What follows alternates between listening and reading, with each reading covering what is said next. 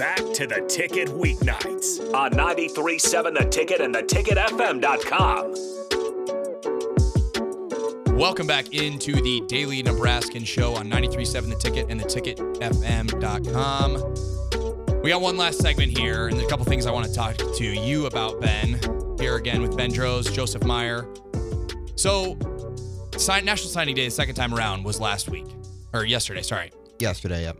And Matt Rhule had a press conference. They actually pushed the press conference back like four hours Yeah, it was kind of weird. to accommodate for a big sign that they were going to have um, that was announced. Uh, Keona Wilhite transfers from Washington. So he had signed with Washington in the last cycle.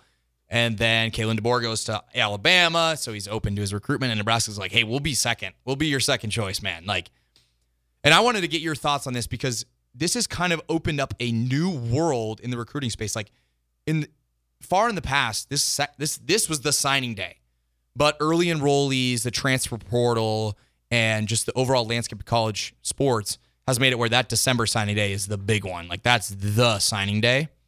This was the second one, and you're at a point where that month between the first and the second can be pretty important for a, a school like Nebraska who's picking off some of these other guys that either de- decommit or never found a home in the first cycle.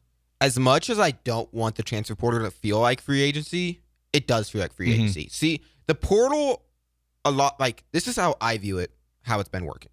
Okay. I view it a lot like NBA free agency. Mm-hmm. So NBA free agency, there's like two weeks, and there's like a huge like there's a, I'm I'm forgetting what the term is, but it's like a t- the first like the week before the signing before the actual like free agency starts. A lot of like the deals are like saying, oh, they're probably going to sign with this team, probably going to sign with this team, and it's not until they actually do to when all the other pieces start falling in. So like role players don't want to sign with a team until they know where the star players are going to go. Mm-hmm. And I feel like with football, football is not basketball, so it's not quite like that. But like a lot of the bigger dominoes have to fall before everything else starts kind of lining up. I kind of view like, you know, Chubba Purdy, it took him a while, a lot longer, in my opinion, for him to, you know, finally get that spot. I know there was kind of different circumstances with his, we having to coaching change, Mhm. having to switch schools. But like guys like that where you think, oh, we probably get picked up pretty soon, like pretty early, and it takes them, you know, a month maybe to Mhm. actually find a team. And I feel like it's a lot of time because everyone's waiting on the big dominoes, and it's not until those fall where everything yeah, else kind and of that's starts what to go. that first, you know, that first signing day. If you're a guy that doesn't want to make a decision in December and doesn't want and isn't going to early enroll, now if you want to early enroll, you're going to have to you know sign in December. Yeah.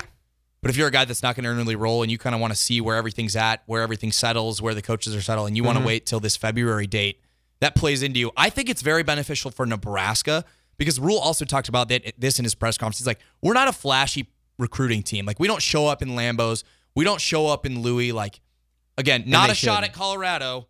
By the way, last time he said that, you know, social media had a had a fit about it. But it, it's true. It, just like homegrown Nebraska guys who are going in and being real with these recruits and getting to know them. He talked about how there, there there's a rule that's now been overturned where you can talk to juniors when you go on these these visits and start mm-hmm. building these relationships a year ahead of time. He talked about how beneficial that is of like, hey, we can start to get to know these guys before they're even considering other schools and build those relationships. That's when when they come into the program, they're already comfortable with Matt Rhule.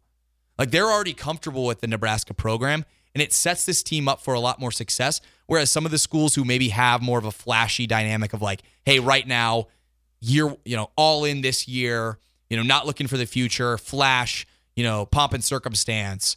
That's harder for some of these guys to stick around. And Nebraska, like we said, did not lose a lot of guys in the transfer portal. Mm-mm. Everyone stayed. Everyone was built into Yeah. the culture they were building. And that's a beneficial thing in this second signing period of like, hey, your first option didn't work out, or, you know, the place you transferred didn't Mhm. work out, or, hey, you know, you didn't really find a spot because you didn't feel like it was home. Nebraska's your home. See, I mean, Nebraska in its glory days, while I wasn't born yet to see them, Right. Nebraska was never the flashy, you know, recruit team. It was just get the homegrown talent. Right. That's and all it ever was. Yeah. Because there's enough talent in the state of Nebraska. there is. And, and, And, we were, and Nebraska was letting a lot of talent leave the state. Mhm. That was the problem. Yeah. I mean, honestly. even these pipelines of some of these other schools, like, yeah, sure, like Florida, you know, if, if Miami or Florida State comes calling, that might be the more flashy option, especially Miami. But Yeah. if you're a small town kid in Florida who's used to the grind and wants to put in the work, that's more appealing potentially than this flashy, you know, all in type thing. I mean, yeah, Nebraska. I mean, Nebraska's Nebraska. It's Yeah. not California. You have to be that slow building program. Yeah, yeah. They don't. Nebraska hasn't had the recent success to be like to Mhm. to hang their hat on. Obviously, so it has to be just players buying into the culture. Yeah. One last thing I wanted to get your thoughts on before we finish up here. Uh, Glenn Thomas's new role as co-offensive coordinator. What are your thoughts? Satterfield. Questions about him last year. I mean, I feel like as much hate as Satterfield was getting, at the end of the day, there was just a lot of turnover problems with Mhm. the quarterback position. And Glenn Thomas is coming in to Yeah. be specifically for with the quarterbacks. So yeah, I, I mean, in Satterfield is also. I feel like they're running. They're having to. They were having to change their offense. Yeah. It, I don't feel like Satterfield was comfortable with.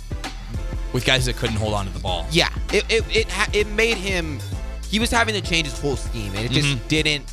Obviously, it didn't pan out. I feel like with Raiola, there's gonna be a lot of learning experiences for Satterfield to have to you know play around to see what what works. But I feel confident Mhm. that him with Thomas, they can Yeah, get having they that can second get, guy they can get the most out of him. It's play not, design guy, not for sure. everything on Satterfield.